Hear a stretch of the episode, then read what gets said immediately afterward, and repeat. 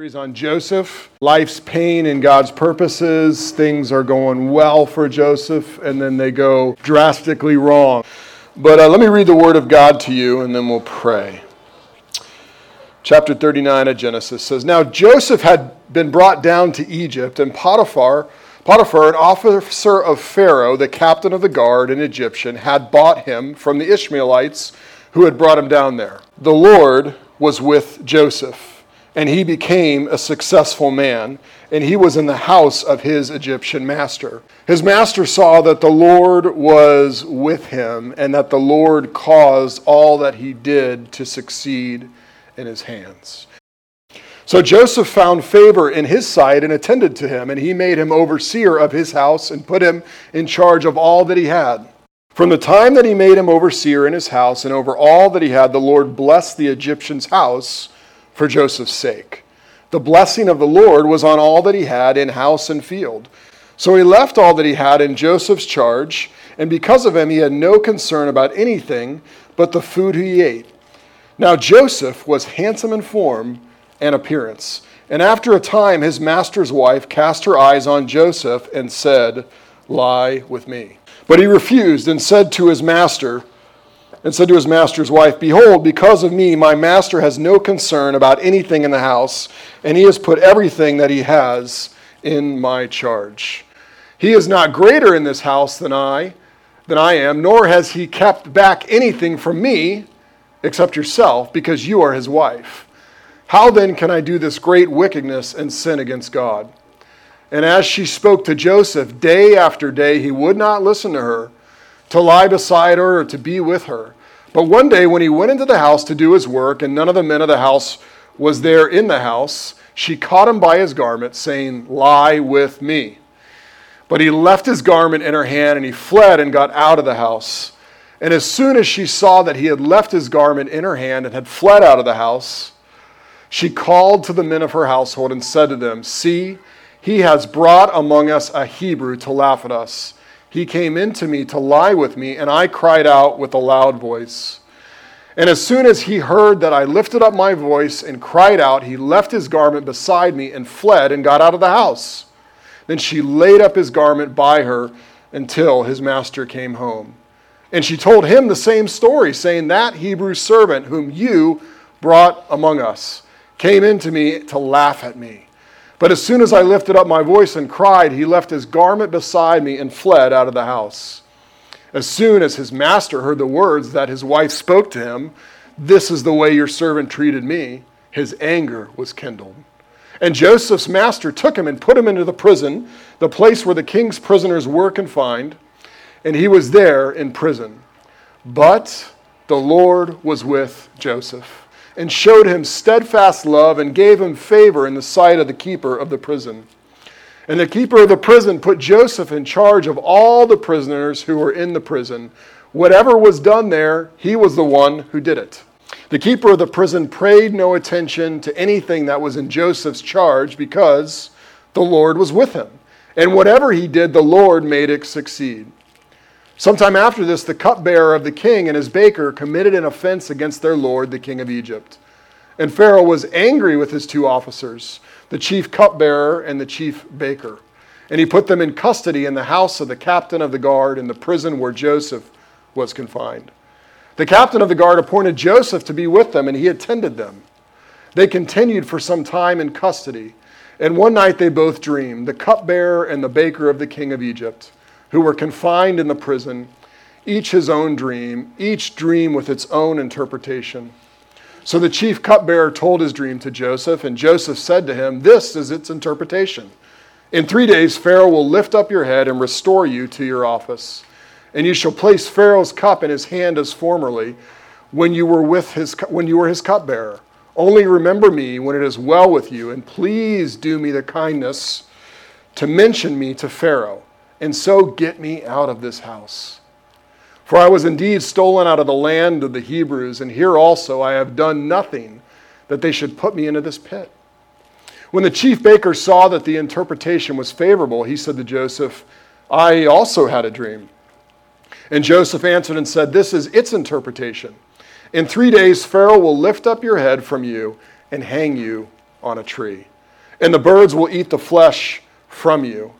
On the third day, which was Pharaoh's birthday, he made a feast for all his servants and lifted up the head of the chief cupbearer and the head of the chief baker among his servants. He restored the chief cupbearer to his position, and he placed the cup in Pharaoh's hand, but he hanged the chief baker, as Joseph had interpreted to them. Yet the chief cupbearer did not remember Joseph, but forgot him. The word of God. Let me pray. Lord Jesus, thank you that um, you are present with us. And I pray as we bring real questions to you this morning and we look at a very real story, that you would work in our hearts to bring a deeper trust, a deeper loyalty towards you, and a deeper assurance of your love and presence towards us. Be with me as I speak. Uh, give me the right words to say, Lord Jesus, and be with everyone as, as we hear together your word. Might New City be changed through hearing your word this morning. In your name, amen. Amen. Well, we're, as I said, we're on our second sermon of the story of Joseph, and the question for today is where is God? That's a question that I hear a lot, particularly as you look around in the world and you see issues of brokenness in the world around us. You see terrorist attacks, you see racial tension, you, you see people being murdered for no reason at all. And the question is always, where is God? Where's God? But it's not just out there, it's, it's in here, it's in our lives. We have all been through stuff, we've been through difficult things. And we ask that question too where is God? When I go through adversity and when I struggle and when I go through trials, where is God? Because it just seems like he's so distant in those moments. He, it seems like the pain can be pointless because we can't feel his presence. This story is going to help us in those moments. This story about Joseph is going to help us in those moments because through this story, we see that the Lord is present with his people in adversity. The Lord is present with his people when they go through trials and hardships. And not only that, he's purposeful with his people. It means that there's a point to the pain. It's not purposeless. The Lord is orchestrating things to bring about greater good. And really, that's the point of the whole chapter that we're looking at. Did, did, you, did you hear the phrase? Did you see the phrase over and over again? It said the Lord was with Joseph. Four times. Two times in the beginning, two times at the end. And really, that's what this sermon is about. The Lord was with Joseph. So let's unpack that phrase, what that means right from the get go. The Lord was with Joseph when he sold into Potiphar's house and when he's doing his tasks as a slave.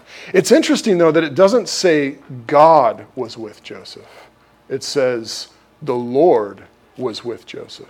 What's that about? Why doesn't it say God? Because that term, the Lord, isn't used much throughout the story of Joseph. It usually says God. And when Joseph speaks, he says God. He doesn't say the Lord. But when the storyteller tells us the story, it says the Lord. The Lord. Well, the Lord is not actually a title, it's a word that represents God's personal name. It's a word that represents God's personal name. And that name is usually revealed by God when he enters into relationship with people, when his presence is near, when he makes promises to people, when he's knowable, when he's showing something about himself. For instance, 400 years later, when we read the book of Exodus, 400 years later, God reveals himself to Moses. And Moses and the people have been in Egypt for 400 years, Joseph's descendants. And, and God shows up in a burning bush and says, I want you to rescue my people, Moses. I want you to rescue my people from Egypt. And Moses says, Who should I say is leading this thing? When I go back to the people, when I go back to the leaders of Israel, and when I go to the Pharaoh, who should I say is doing this thing? And God gives his personal name. He says, Tell them, tell the people, tell the leaders, tell Pharaoh that I am sent you. I am. Now, that word is what we, we, we get to when we talk about the Lord. God's personal name is I am, or in Hebrew, Yahweh. Yahweh. Now, I know that some people say you shouldn't say that word at all, particularly if you come from a Jewish background. And the reason I'm saying it is because God tells Moses to say it. He tells Moses to say it to the people, to the leaders, and to the peop- and to the to Pharaoh himself. And what that term means is definitely that God is self-existent. I am. I am who I am.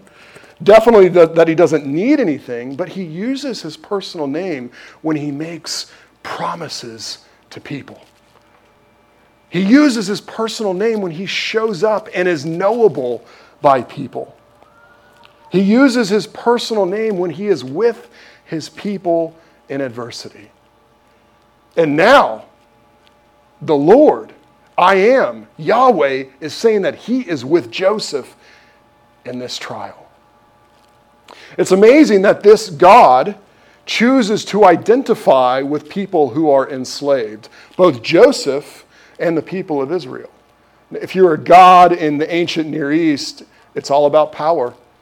It's all about picking the people for the, you know, the, the gods of the nations would, would quote unquote pick people who were powerful and people who are going to rule over everybody else.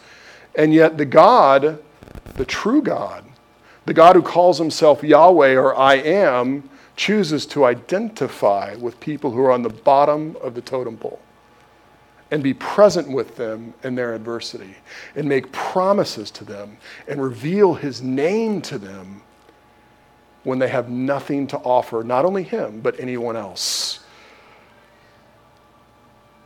God is not an impersonal, an impersonal force, but a relational God who reveals his personal name to his people. God is not an unknowable deity, but rather one who is near and makes promises to the people he loves. God is not a distant being who sort of messes with people for fun. Rather, he is the one who says, I will be with you. So we ask the question where is God in the midst of Joseph's hardship? God, the Lord, Yahweh, is with Joseph. He is with Joseph. And, and if, if you know Jesus, he's with you as well. This God who has a name, who reveals himself to his people, is with you. And that means that whatever you're going through in your life, if you know Jesus, that thing does not separate you from God. God is present with you in that thing, in that trial. He is right there with you. Now, I know it always feels like He is distant. I know it feels at times like He's not there and that it's pointless. But the story of Joseph tells us listen, no, the Lord is with Joseph and the Lord is with us, even when the adversity is great. In fact, Joseph has been, nothing, been through nothing but adversity. You can just imagine the pit he was thrown into. Maybe even hearing his brothers talk about the plans for him. Who knows how deep and dark it was? And who knows what kind of fear he felt as he began to say, I think my life is about to drastically change. And then when he's pulled out of that pit, and we can guess he was either put in a cage or he's roped for the journey to Jesus, and he's looking, journey to Egypt, sorry, was a journey to Jesus, but more that was a journey to Egypt. And he, you can imagine as he looks at those ropes on his hand, and the picture is becoming more clear that this is not going to be a good trip.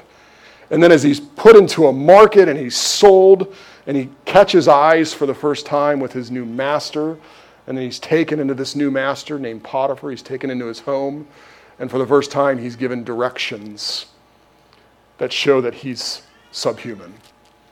That's adversity. And yet, in that adversity, God is with Joseph. God is with Joseph. The other thing that shows up in this first paragraph is really interesting. It's not just that God was with Joseph, but the term Egypt shows up three or four times. Egypt, which in the Bible is a, is a land of oppression, God is with him there on this foreign country.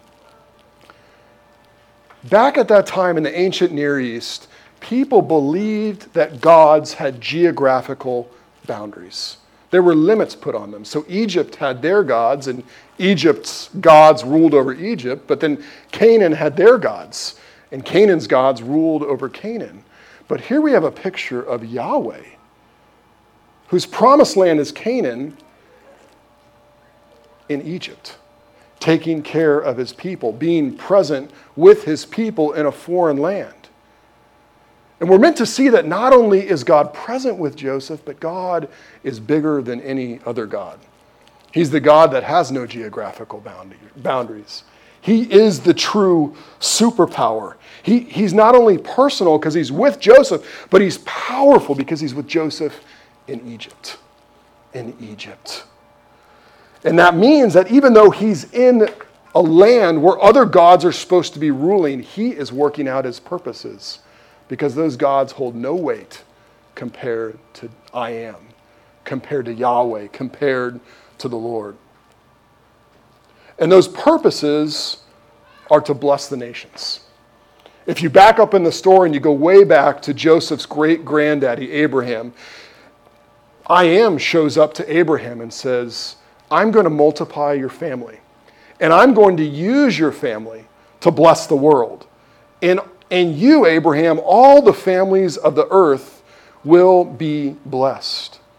The whole world would experience I am's grace and favor and learn about him through this family Abraham, Isaac, Jacob, Joseph. So interesting when the gods of those days were about power and crushing other nations and having their people win. The, the God of Abraham, Isaac, Jacob is about blessing others. He's personal, he's powerful, but his purposes are to bless the world. And so Joseph finds himself in this position in Egypt where God is using him.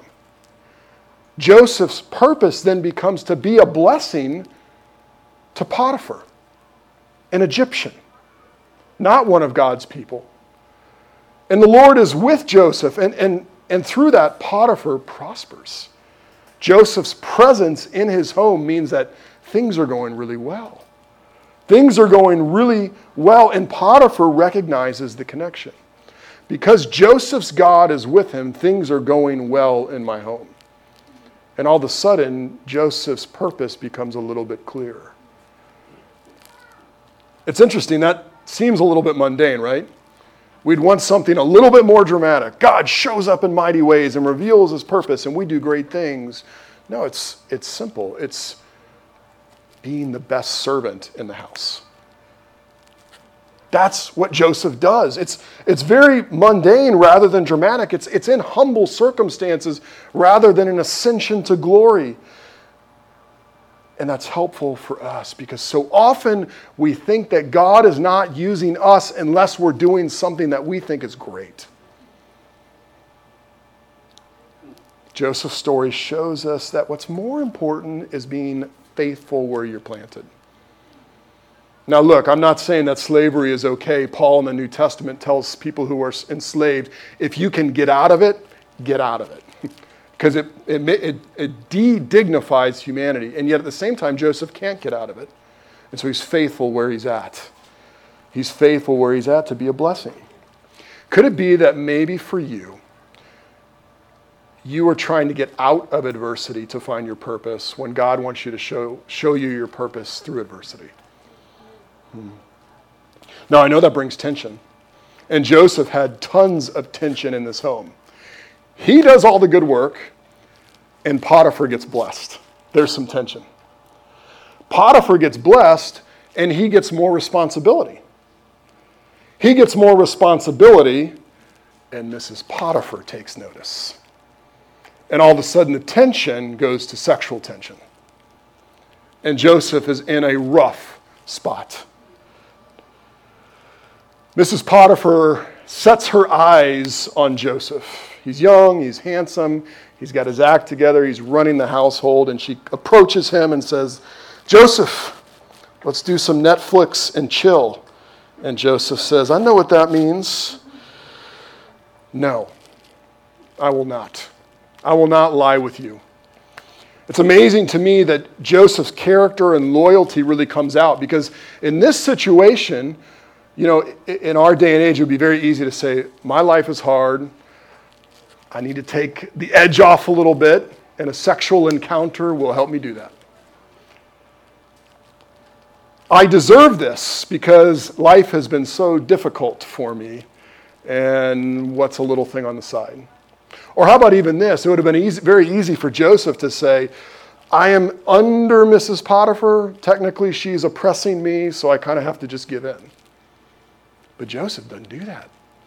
Joseph tells Mrs. Potiphar, Because of me, my master has no concern about anything in the house, and he has put everything that he has in my charge. He is not greater in this house than I am, nor has he kept back anything from me except you, because you are his wife. And then listen to this How then can I do this great wickedness and sin against God? Joseph character is revealed in this story that he's incredibly loyal. He's loyal to Potiphar.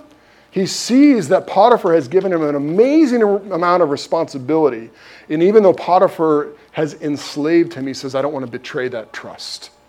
But not only that, he says, even though God has brought me here, I do not want to give an offense to God.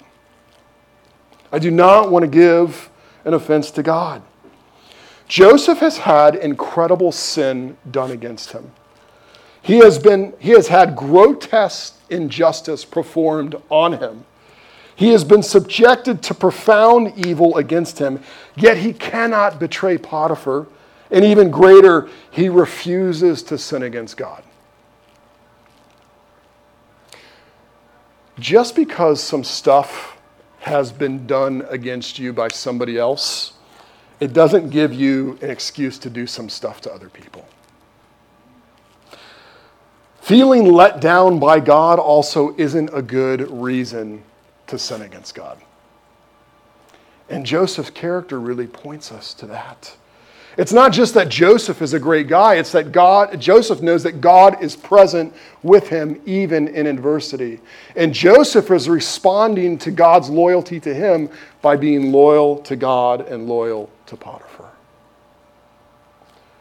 And this tension continues, though. Day after day, it says Mrs. Potiphar grabs Joseph and makes advances on him. And it says he would not listen until one day until one day the tension has been building and she just grabs him and says, Let's do this.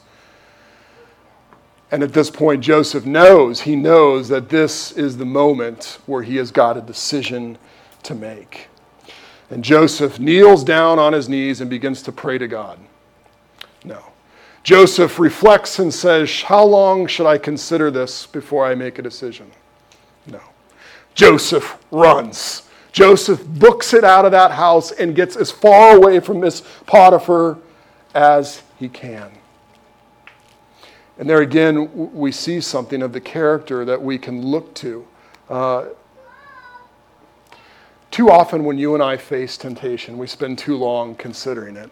Whether it's sexual temptation or whatever it is, we linger too long. We linger too long. And I know it's hard. I've talked to a lot of people who said, I don't, I don't understand. You know, I love God and I love somebody else. So what's wrong with me giving myself to, sexually to someone else um, who's not my spouse? And let me just say this. You might not understand how that's an offense to God, but you, might, you don't have to fully understand it.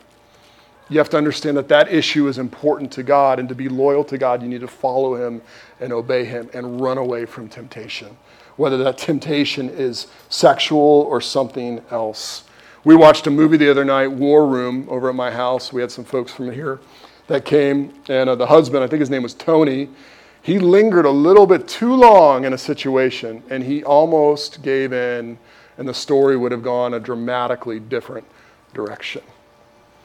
It started with a simple conversation that was a little bit flirtatious, an exchange of phone numbers, a sit down meal with another woman, and then all of a sudden she says, I'm here and I'm ready.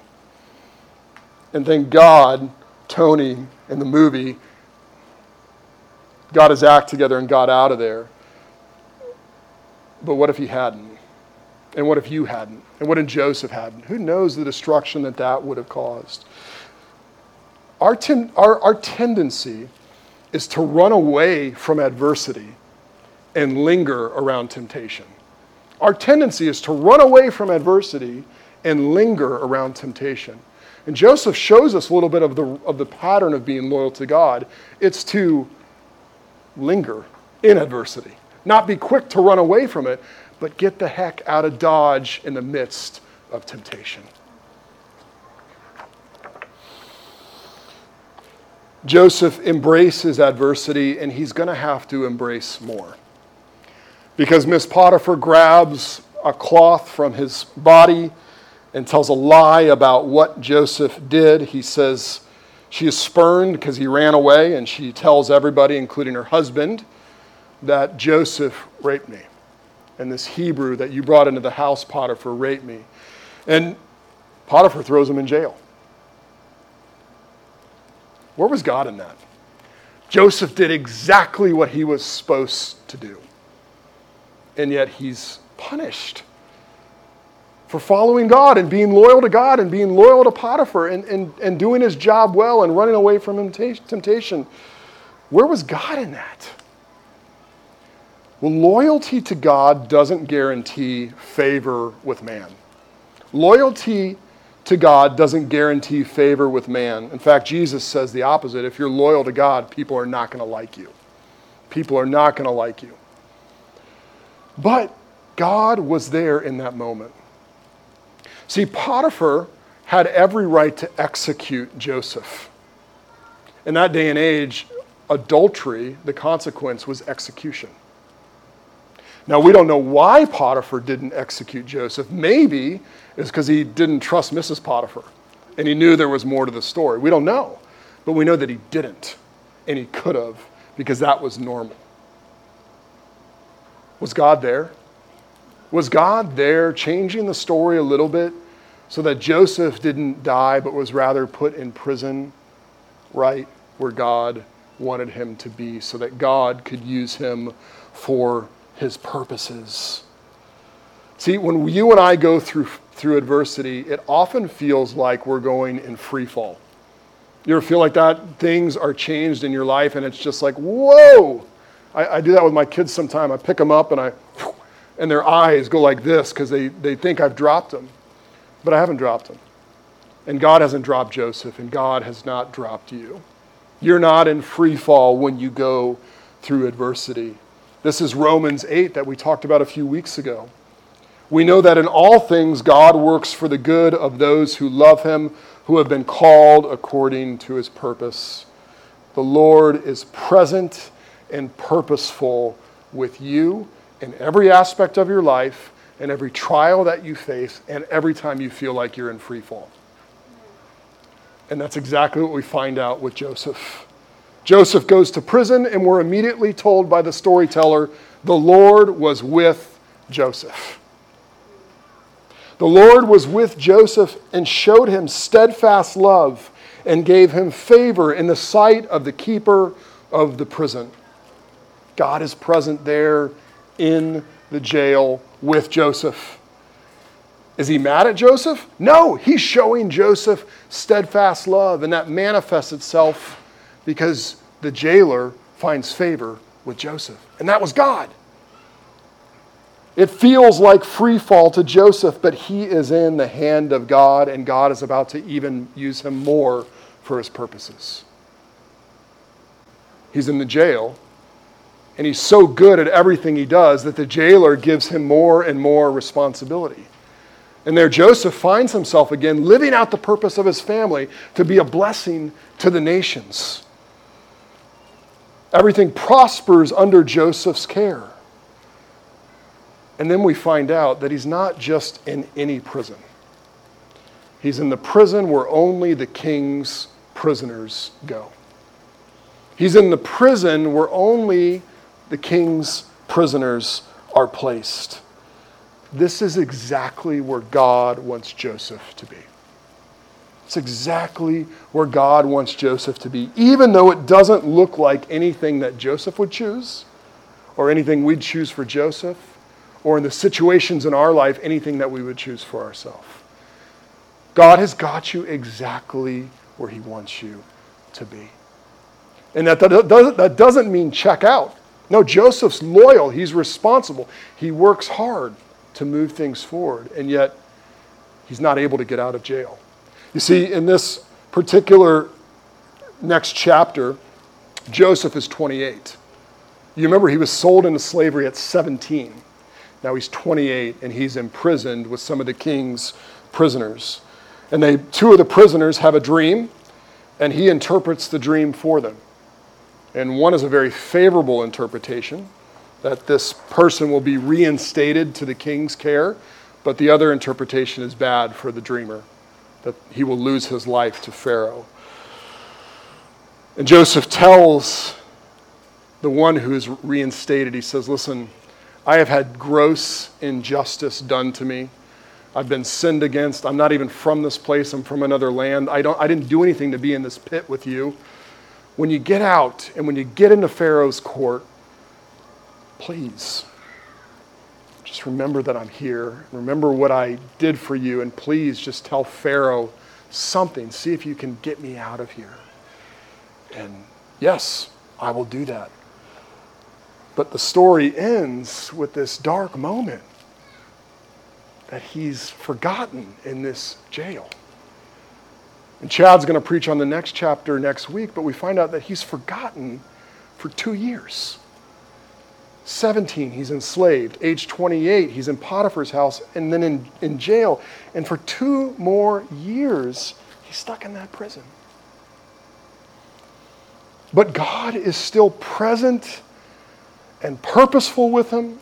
And for me, honestly, far from finding that time lapse of two years discouraging, I think we could be discouraged of that.